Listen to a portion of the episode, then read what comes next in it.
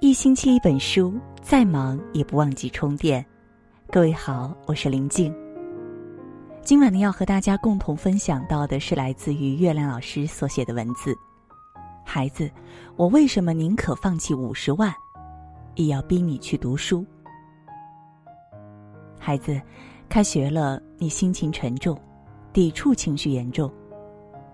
昨晚我催你写作业，你有点烦。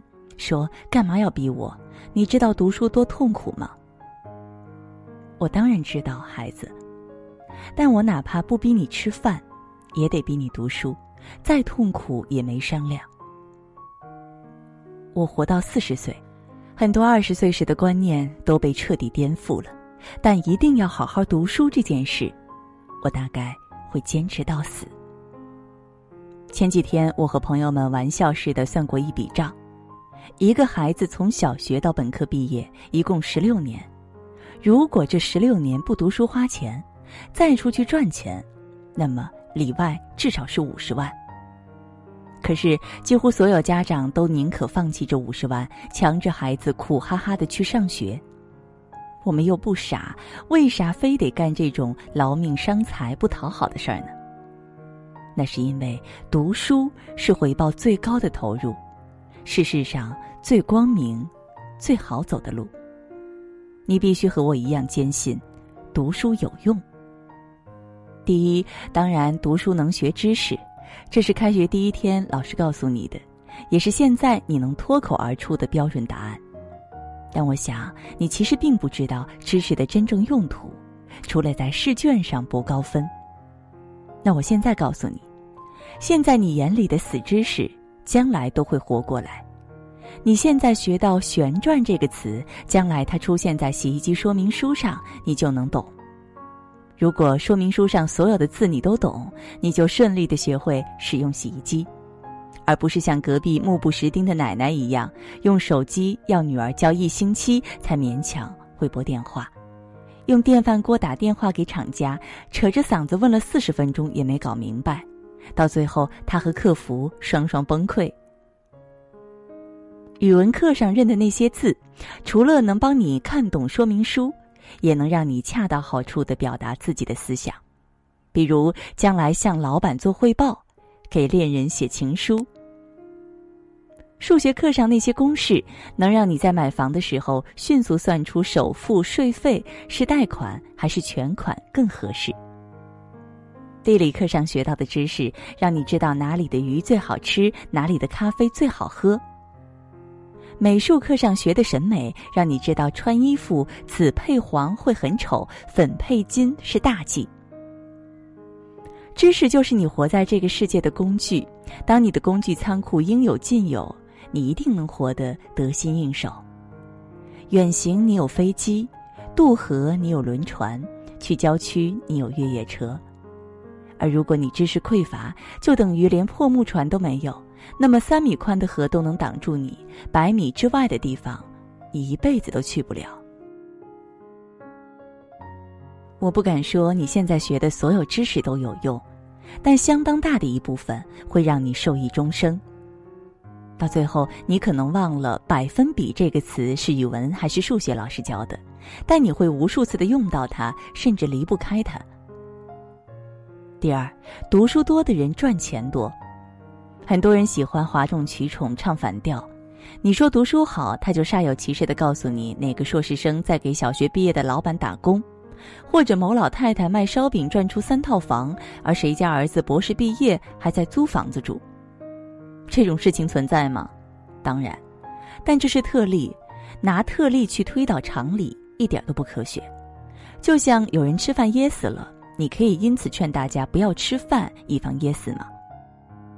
我们必须正视这样的事实：靠卖烧饼赚三套房的凤毛麟角，更多坐拥三套房甚至十三套房的是高学历的人。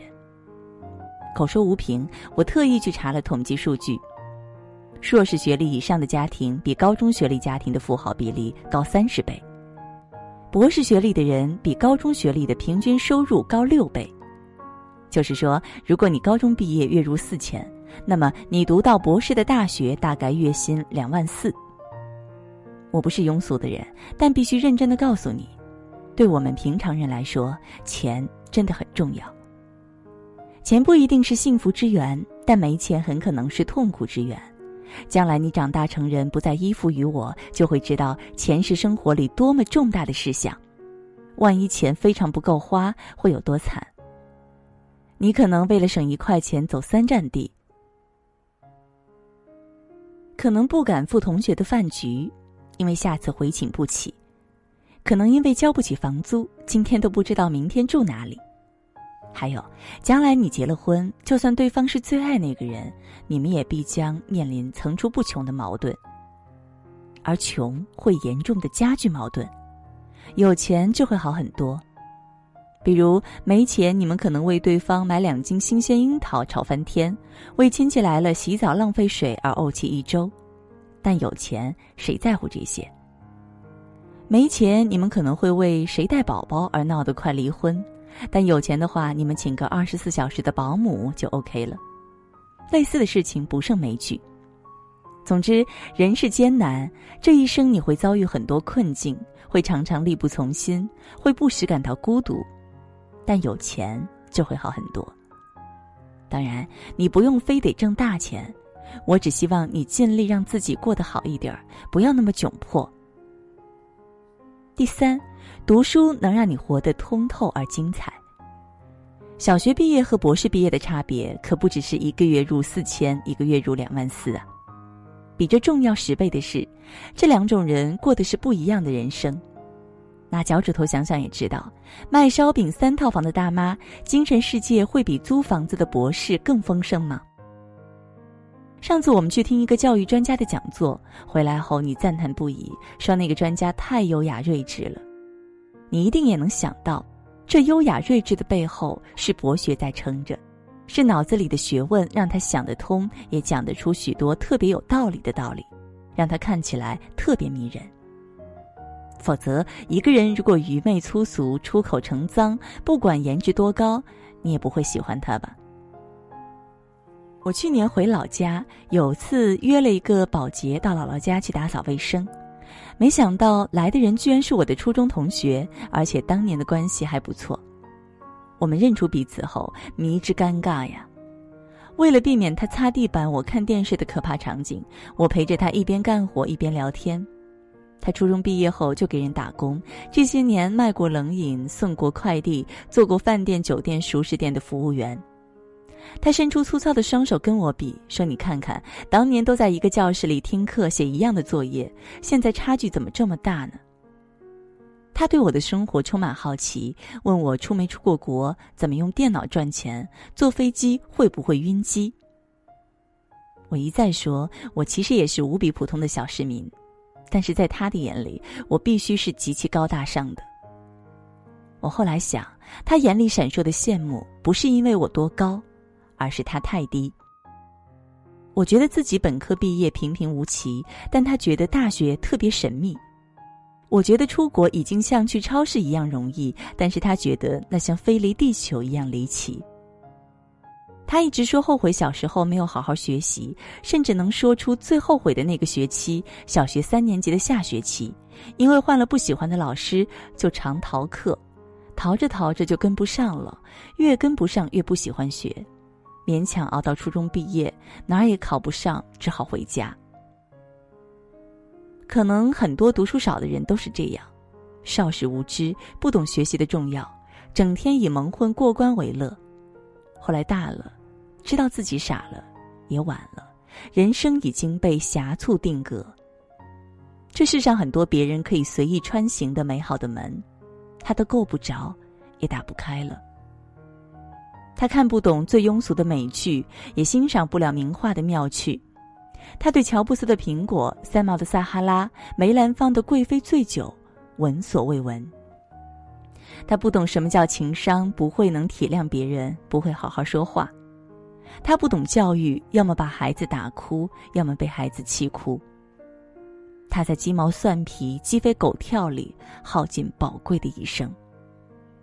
孩子，我特别怕你活成这样。平凡不怕，我怕你无知；辛苦不怕，我怕你无能；独特不怕，我怕你无趣。失败不怕，我怕你无望。而不让这些害怕成真的唯一途径，就是好好读书。知识和书籍是人类最昂贵的宝藏，那是世上无数最厉害的头脑倾尽才华攒下的，而你此刻就站在这宝藏里，只要肯付出辛苦，就能将其据为己有。你如果真聪明，就一定会知道这笔太划算的买卖，就算千辛万苦，也该把这粒宝贝尽量尽量的多藏在自己的身上，骄傲的带走。这些宝贝会无数倍的提升你的价值。没有他们，你的价值可能就是一双手和一身蛮力；有了，你就有了千军万马的能量，因为有无数牛人在背后悄悄拖着你。到未来某日，当你干一天活能得到别人一个月的钱，能赢得别人一辈子赢不来的尊重，能真真正正的让这世界变得更美好，你就会发现，你拿到了通往世界美好的门票。你曾为读书付出的所有辛苦，都得到了巨额的报偿。所以，亲爱的，多多加油吧！虽然现在会很累，但将来朵朵花开。一定会很美的。这是今晚和大家共同分享的，来自于月亮老师的文字。读完以后，你有怎样的感想？也欢迎大家在文章的底部给我们留言点赞。感谢你的收听，我们下期再会。如果骄傲没被现实大海冷冷拍下，又怎会懂得要多努力才走得到远方？如果梦想不曾坠落悬崖，千钧一发，又怎会晓得执着的人拥有隐形翅膀？把眼泪种在心上。会开出勇敢的花，可以在疲惫的时光，闭上眼睛闻到一种芬芳，就像好好睡了一夜，直到天亮。又能边走着边哼着歌，用轻快的步伐。沮丧时总会明显感到孤独的重量，多渴望懂得的人。些温暖，借个肩膀，很高兴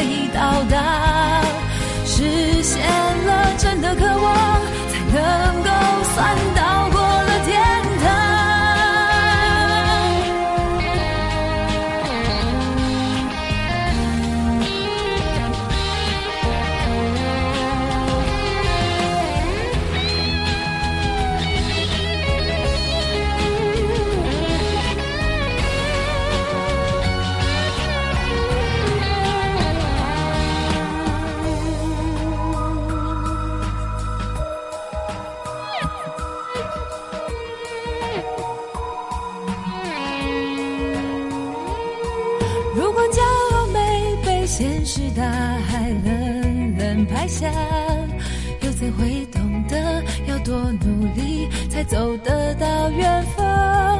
如果梦想不曾坠落悬崖，千钧一发，又怎会晓得执着的人拥有隐形翅膀？把眼泪种在心上。开出勇敢的花，可以在疲惫的时光，闭上眼睛闻到一种芬芳，就像好好睡了一夜，直到天亮，又能边走着边哼着歌，用轻快的步伐。沮丧时总会明显感到孤独的重量，多渴望懂。些温暖，借个肩膀，很好奇，一路上我们的默契那么长，穿过风又绕了弯，心还连着，像往常一样，最初的梦想紧握在手上，最想要去的地方。